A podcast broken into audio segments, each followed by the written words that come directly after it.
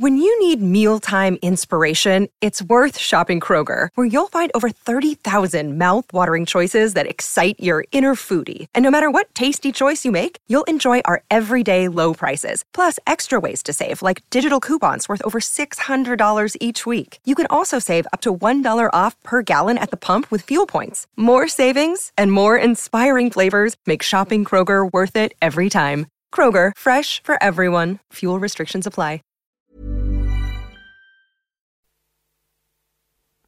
What does it mean when someone disappears without trace, leaving no clue as to their whereabouts? Every day we read of kidnappings, abductions, or disappearances in places like El Salvador and other countries in South America. But people disappear in places far closer to home. Recently we had the kidnapping of Ben Dunne, and some years ago the long drawn out Herrema affair. In Northern Ireland, the most publicised disappearance was the kidnapping of German businessman Thomas Niedermayer nearly ten years ago. What isn't as well known is that the tiny village of Crossmaglen in South Armagh is today shaken by the disappearance of three of its menfolk. For the families of the missing men, the wait for their return has been a very long wait. Local politician Paddy O'Hanlon has been trying to bring their heartbreak to the attention of the public. Gerry Evans has been missing for some years now. Uh, the circumstances surrounding his disappearance are as mysterious, if not more mysterious, than the rest. Inasmuch as um, he was thumbing out a lonely road, was seen thumbing out a lonely road, and um, in the aftermath of that, was never seen again. Um, quiet fella, um, no uh, exceptional um, attributes, no record of involvement, uh, no record whatsoever of any activity that would lead one to believe that um, exceptional circumstances in his case existed for his disappearance. What more can I say only that he went away about a quarter to two on Sunday, the 25th of March, 79, for to go to his pals. He used to go down to Blaney in the afternoon, and he didn't go to the dance. He was supposed to be seen looking to lift home at about 11 o'clock at the corner in Castle Blaney, and he hasn't been seen since. We never got no word from him, and we appealed to everybody, the guards and the police and the television and all, but no one came forward to say that they lifted him or anything. So we just don't know what happened to him because he wasn't a fella that would go away without telling us. He was awful fond of, you know, his home and the rest of the children. So it wasn't like him to do that. So I don't know what to think. And we watch, we watched every day the post to see whether there be a letter or a phone call or somebody come and tell us, but no one came forward. So we're still waiting and hoping.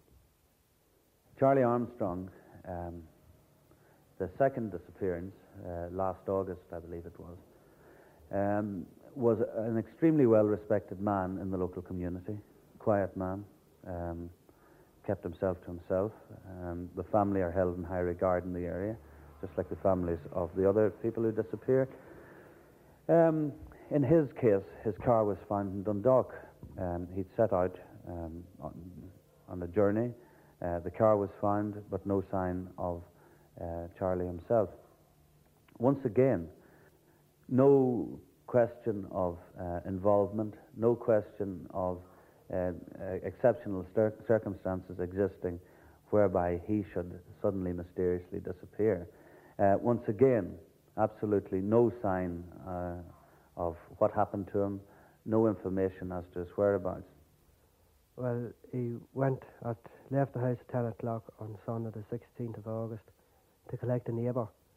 He was seen then driving around the town in a sort of a daze. Well, uh, the next day we were doing searches and inquiries by ourselves, the family, and a telephone call came from the guards in Dundalk that they'd found the car at the Delphi Cinema.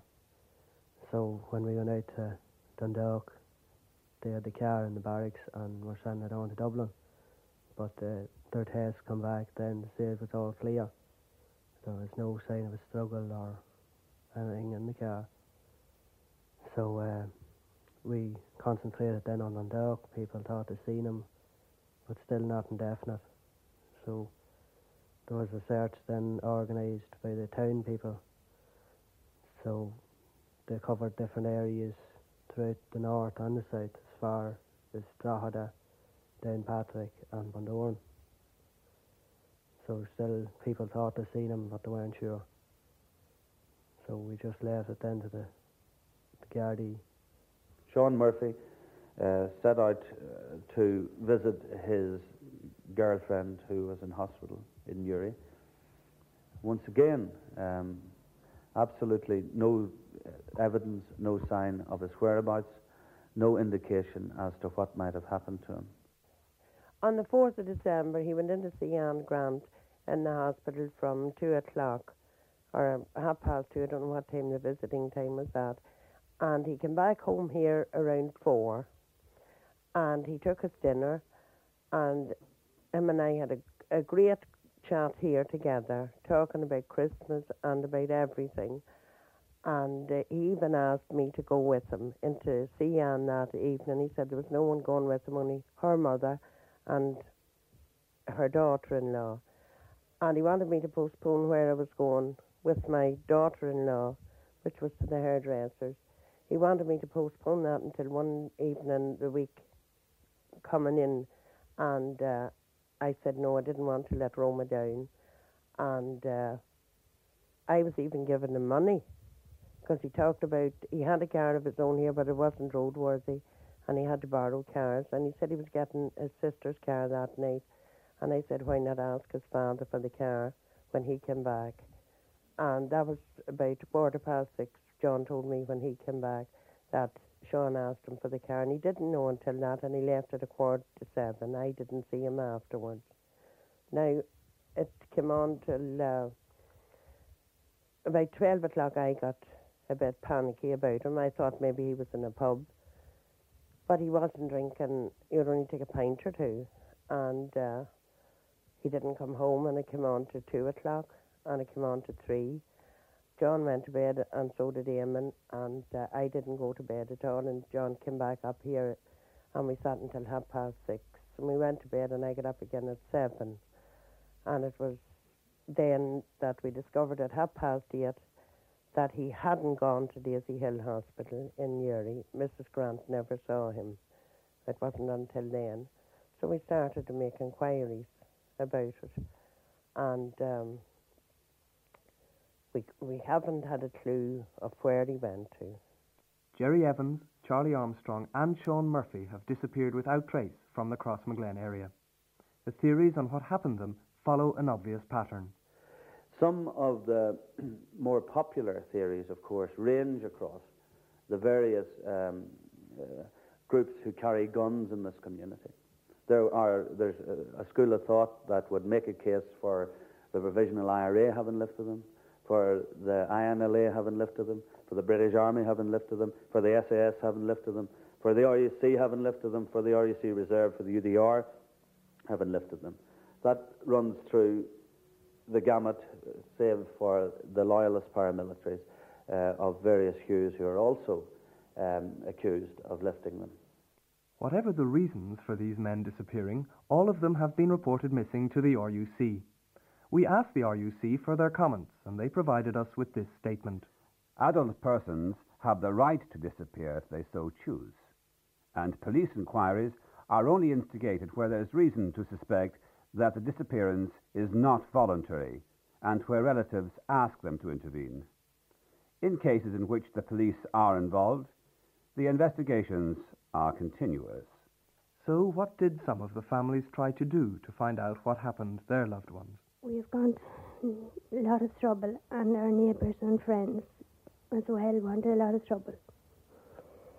We went to two clairvoyants, one in Dublin, which had a busload of friends and neighbours from the district in Dublin all day and all overnight, tramping the streets. We never got anything there. We went to another man in Kells he told us a different story altogether. He told us that he he was dead and we'd find his body in Dun- Dundalk Bay. We got a busload of friends again and neighbours. They went out and searched along with the Dundalk Gardaí, searched the bay and on Sunday morning the divers from Uri came out and dived every place that they couldn't walk. Found nothing. We, we've tried very hard to get our father back. We've been away nearly every weekend. We, first of all, go and report it to the guards stations as some of them haven't heard about it and we leave photographs and details there. We then go to the parochial house and ask for them to put it in the weekly bulletin. We then uh, do hotels, shops, off license, uh, anything like that, and some hotels there will let you look at the register to see what you notice if it's handwriting or uh, what's it. Uh, guest houses, bed and breakfast, that sort of thing. The wife and son of Charlie Armstrong and the lengths they've gone to over the last five months. How does local politician Paddy O'Hanlon feel when he meets the Armstrongs and the other families who wait? When one meets a relative of the missing uh, people, uh, one experiences uh, a sense of failure on one's own part. For instance, I feel that uh, I should be able to give some information to them as to what has happened, uh, the missing person. And one experiences a personal sense of failure that you're not uh, bringing forward information uh, that would help lead to the whereabouts. In the case of the of a, a, conversation with uh, the families of those who are missing, uh, you just really don't know what to say. I mean, you can't very well say to them, I'm sorry for your trouble, because you don't know if trouble has been visited upon them in the tragic sense of the word. You know that the trouble exists, um, that the people are missing, that they're suffering, uh, going through a very harrowing time. It has a terrible effect on us anyway.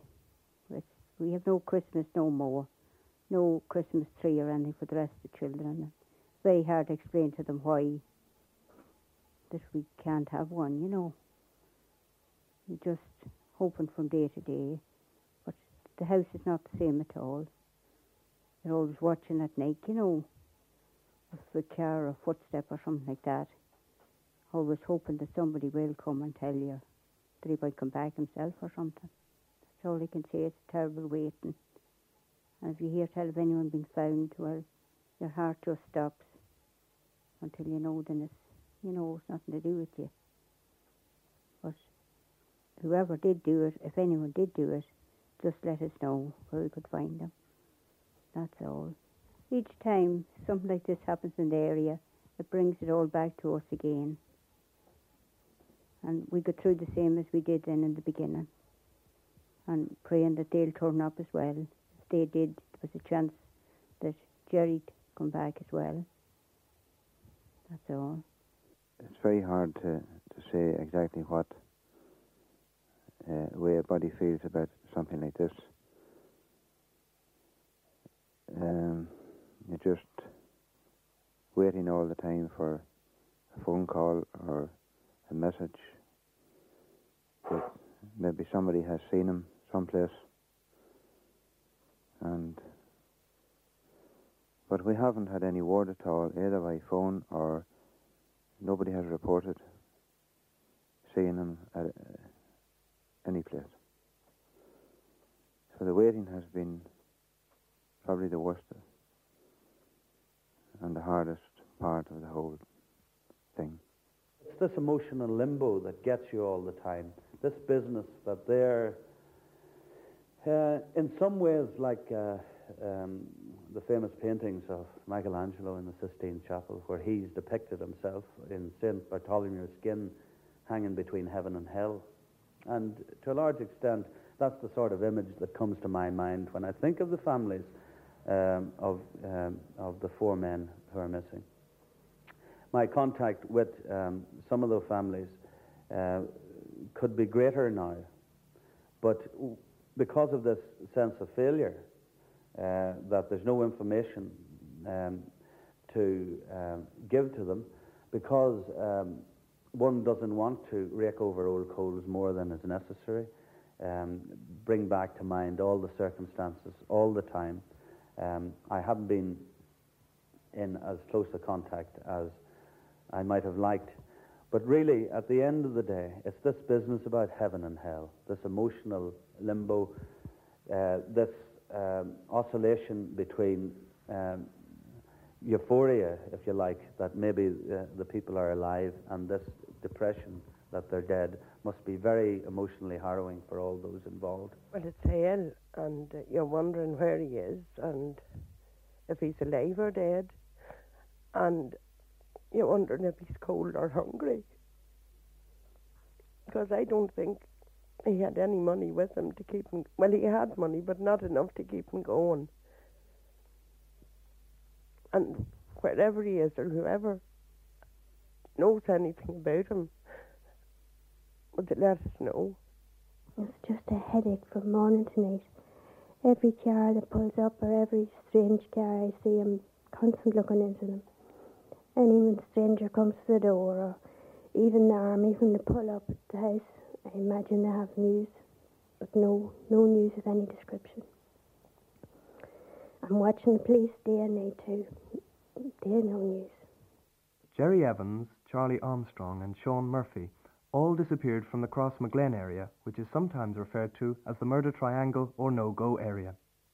But in a much quieter place altogether, in the town of Newcastle, bordering the Newry Mourne district. Another disappearance a year ago. 27 year old Eugene Simons. His father waits and remembers. Well, first of all, my son was born and reared here in Newcastle, County Down, and uh, he was uh, third uh, of our family. There was ten of a family. He was uh, three boys and seven girls. He served his time as a plumber and heating engineer, and uh, was well known around the County Down, Castlewell, Newcastle, Kilkeel area in connection with his work. When his wife died, he came to live with us, his parents, in Newcastle, and he came home with three of a family two little girls and a boy. The baby was just about three to four months old. The other little girl was a year and a half, and the wee boy coming three. He wasn't very long in our house until it was visited by the UDR and police. He was taken away on a number of occasions for interrogation. It looked to me as if he was the one that they were interested in for having two other sons living in the house, along with myself, my wife, and other members of our family. There was no interest shown in any other members of my family by the security forces. It's a known fact that in August 1980 he was taken to some sort of an interrogation by armed men out of a pub in Dundalk. At that time, he went away on a Sunday and he didn't return until the early hours of Thursday morning. It's against that background that we now fear for his safety. On the uh, New Year's Eve, one of his friends arrived up and invited him to a party in the Fountain Bar in Castlewellan. He went along to that party.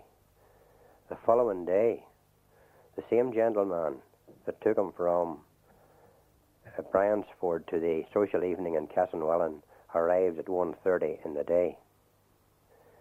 They were short of potatoes and milk, and Eugene took the key of the house in Bryansford, for there was a supply of milk and potatoes in Bryansford, and they went off to get the milk and potatoes.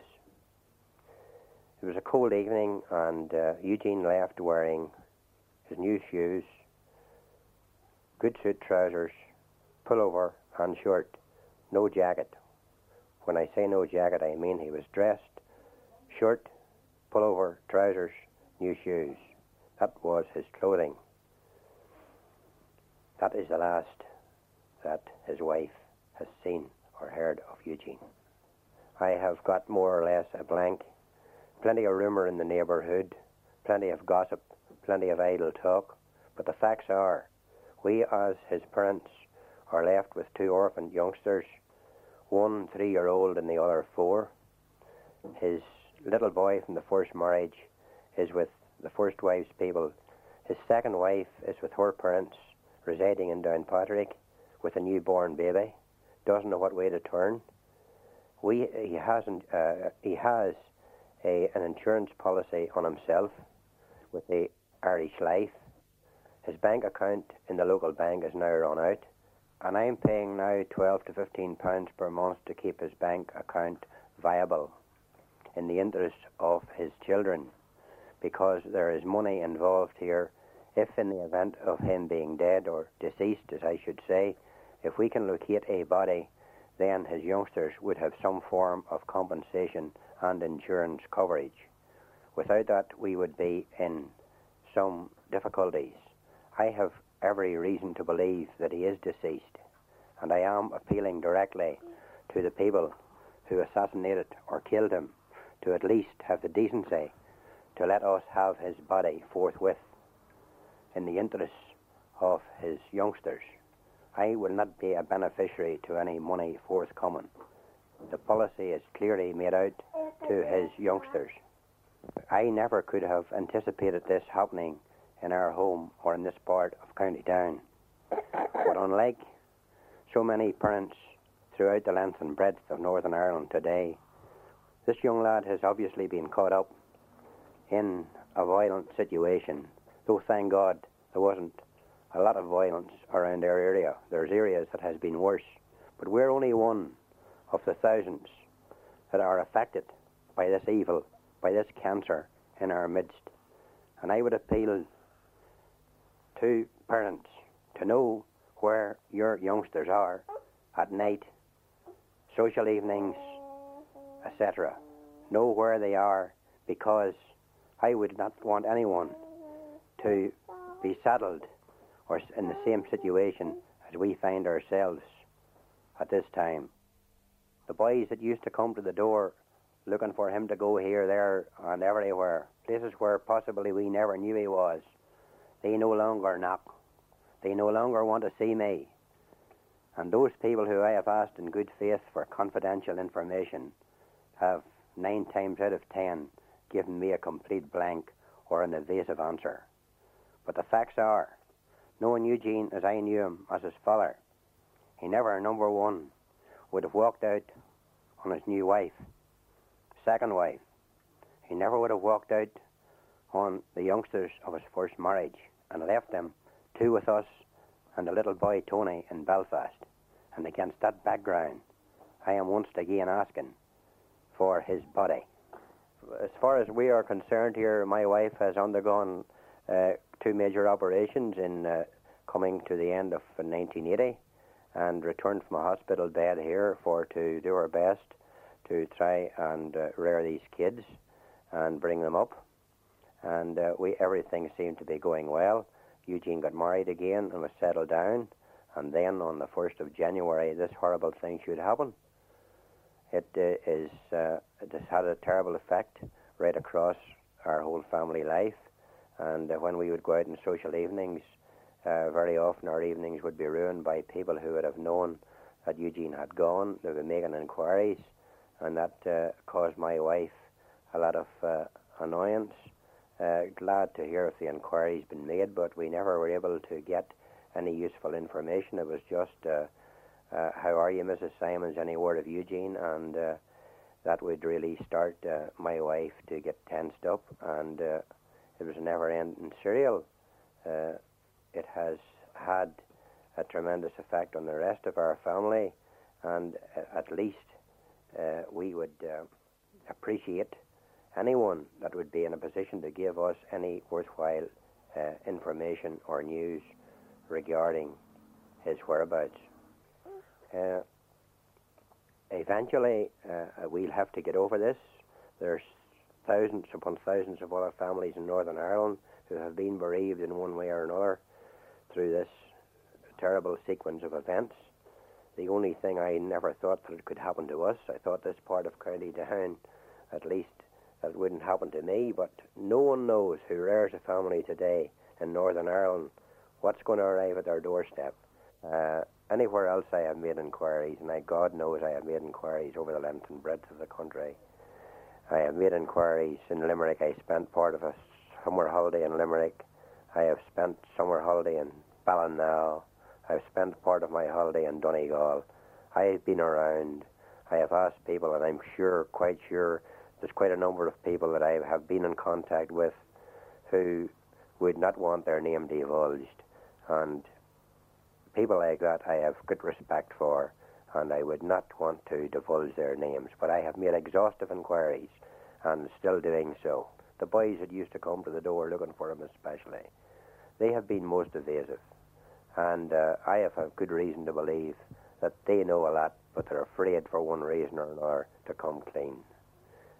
These two little girls, Una is at school now, four years of age, and Pauline is at play school. I am now 55 years of age, and possibly I'll see them, with a bit of luck, well on their way before my day would come. If it works in reverse, and I am called for some reason or other before three score and ten, then so be it. I will have to depend on other members of my family to step into the breach that I have left. But it's my intention to rear those kids.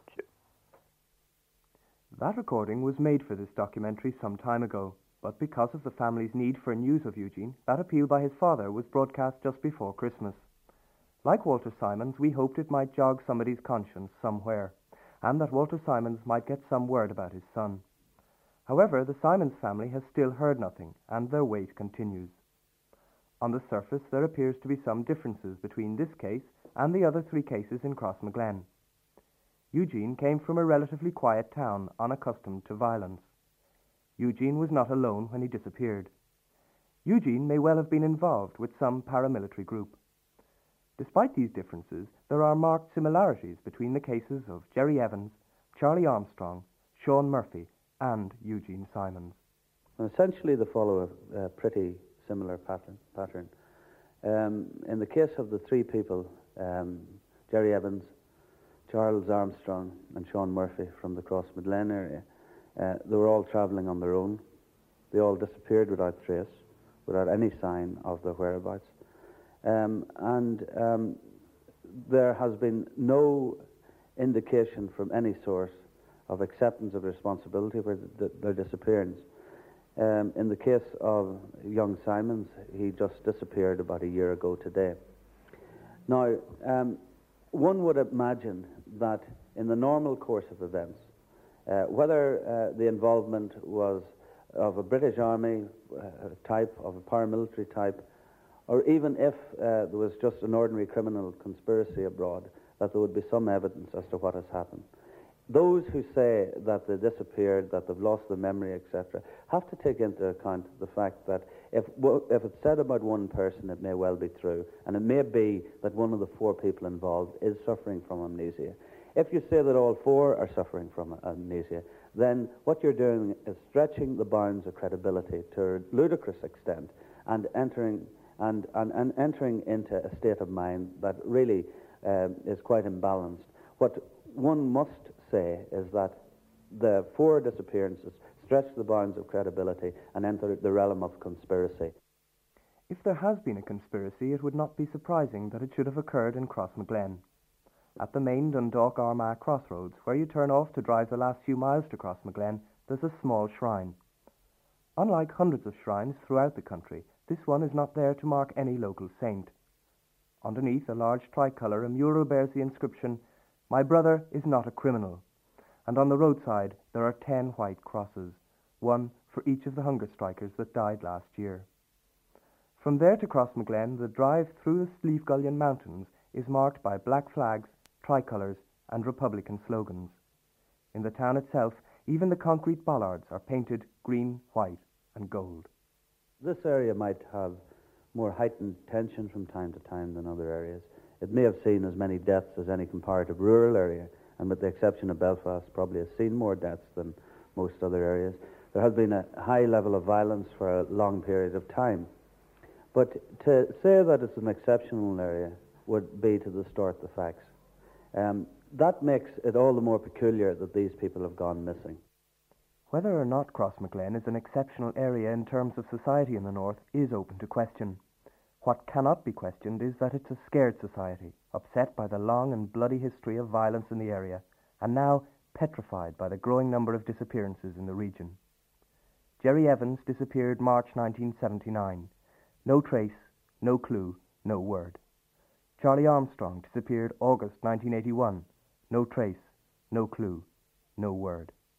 And Sean Murphy disappeared December 1981. No trace, no clue, no word. Local GP Dr. O'Fee is alarmed by the effect these disappearances have had on the families involved and on the whole community of Crossmaglen. Well, of course, the waiting is the most terrible part of this.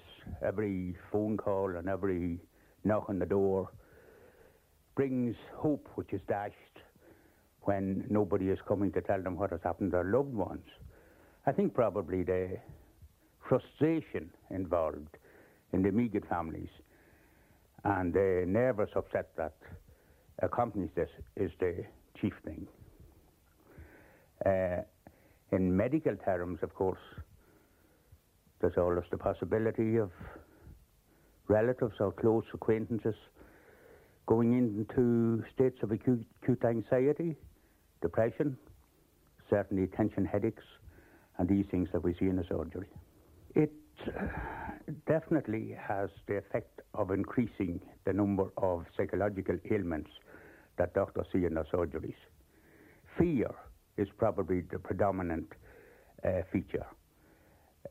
We see many more cases of anxiety, especially amongst uh, young parents who are always worried when their adolescent boys, especially, are out, worried that they'll get some message that some, something has happened to them, or if they don't come home in time, they're watching the clock, wondering why. Anxiety neuroses are much more common.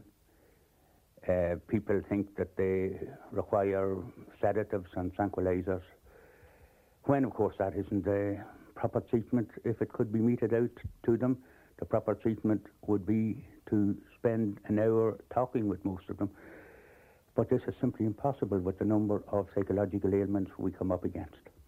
And I would like to appeal to anyone who may have any information about the people who have disappeared to please let the relatives know because even if it is to say that they are no longer alive, I know from personal experience that the, relatives, the relatives would wish to get some definite information. In my opinion, not alone are these disappearances combined with the troubles in the area having a deleterious effect on the immediate families, but are also making this area a much more unhappy place to live in than it always has been. The whole community of Crossmaglen is shocked by the disappearance of these three men and worried that the area may be hit by even more disappearances. Local curate Father Morn knows very well the desperate effect that these disappearances have had. I am completely mystified as to why these should have happened. Perhaps if it individualized, the Armstrong chase is completely baffling because he's a very much a home person, attached to his family, attached to the local community, and involved in everything locally. And uh, it amazes me that three people could disappear without being seen or without any trace left behind of them. As for the community at large, uh, they are mystified also, and they are um, sympathetic towards the tragedy that these families are asked to bear. I suppose on the surface it appears life is almost as normal as or as normal as it can be, but deep down there are a number of precautions people almost automatically take um, with regard to opening door to strange knocks, to see strange cars parked, to, streets, to notice strange individuals knocking around. All this they treat warily, to put it mildly. Uh, if any of them are dead, it helped very much if the families were told about it because it would end their period of suspense and perhaps more importantly, a funeral can provide a tremendous therapy for a family in its bereavement.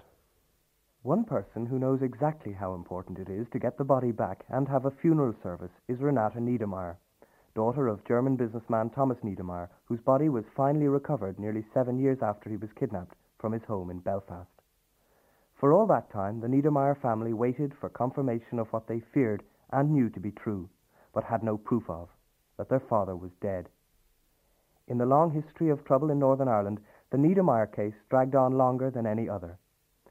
The wait for the family was a very long wait, and the relief when it was all over was immense. When my father was found, all happened very, very fast. I was just telephoned one morning uh, at work by the police saying that could I please come to the station. And they weren't going to tell me what it was over the phone. A fairly good idea. So I arrived down and uh, they were very kind. They explained what the situation was to me. And I waited around uh, until it was confirmed that it was my father's body that had been found. Curiously enough, actually, as the crow flies, it was about a mile from our house, and I had passed the spot many, many, many times. Uh, it was rather ironic to think he'd been there all the time. It was, in fact, under a rubbish tip, which I was quite fond of that. And they could have chosen somewhere else that wasn't as, as gory as that. Uh, my mother was relieved whenever she heard. She was very distressed, I think, at, at um, uh, where he was found again under a rubbish tip in a, a very shallow grave. It, it did disturb her. But uh, she was very, very relieved that he had been found. Um, we were called again to the police station to identify the clothing, which we in due course did. And then I think it was a few days after that that my father's funeral took place. It happened very, very quickly, and I don't think any of us really had time to think what with within days of the body being found, there were funeral arrangements to make. I mean, after seven years, you don't think of things like that. So in due time, he was buried, and um, as my father's coffin was being lowered into the grave, she um, took a rose from a wreath and threw it onto the coffin. And uh, she was in a complete and absolute daze at that stage. Uh, it, it took a great deal out of her. I left early as I say, immediately after that. And a friend drove me home, and then I went home to my own cottage, and uh, I was fine. Two days after that, I was, at least immediately after that, I did all the things I usually have to. But it was two days after that, for the life of me, I couldn't get up. It seemed as though I didn't have a bit of strength in me, so I stayed in bed all day. But the next day, it all passed, and I was all right. And my mother, uh, she was staying with friends. My sister had come over for the funeral and uh, it was like a big sigh of relief. It's all over, thank goodness it is now. It seems that even a dead body and a Christian burial can provide some comfort and relief. Thomas Niedermayer was missing for seven years before he was found, dead. For the families of Gerry Evans, Charlie Armstrong, Sean Murphy, and Eugene Simons, the wait continues. For all of them, it's been a long wait. Can anyone, anywhere, help these families? Well, it's going on so long now that I'd like to know one way or the other. But please, God, let it be good news. Well, I think that at this stage we'd we'd like to know one way or another. Um, but Maureen and myself and the rest of the family would like to know one way or another uh, what has happened to him. And let him be alive or dead, we would like to know.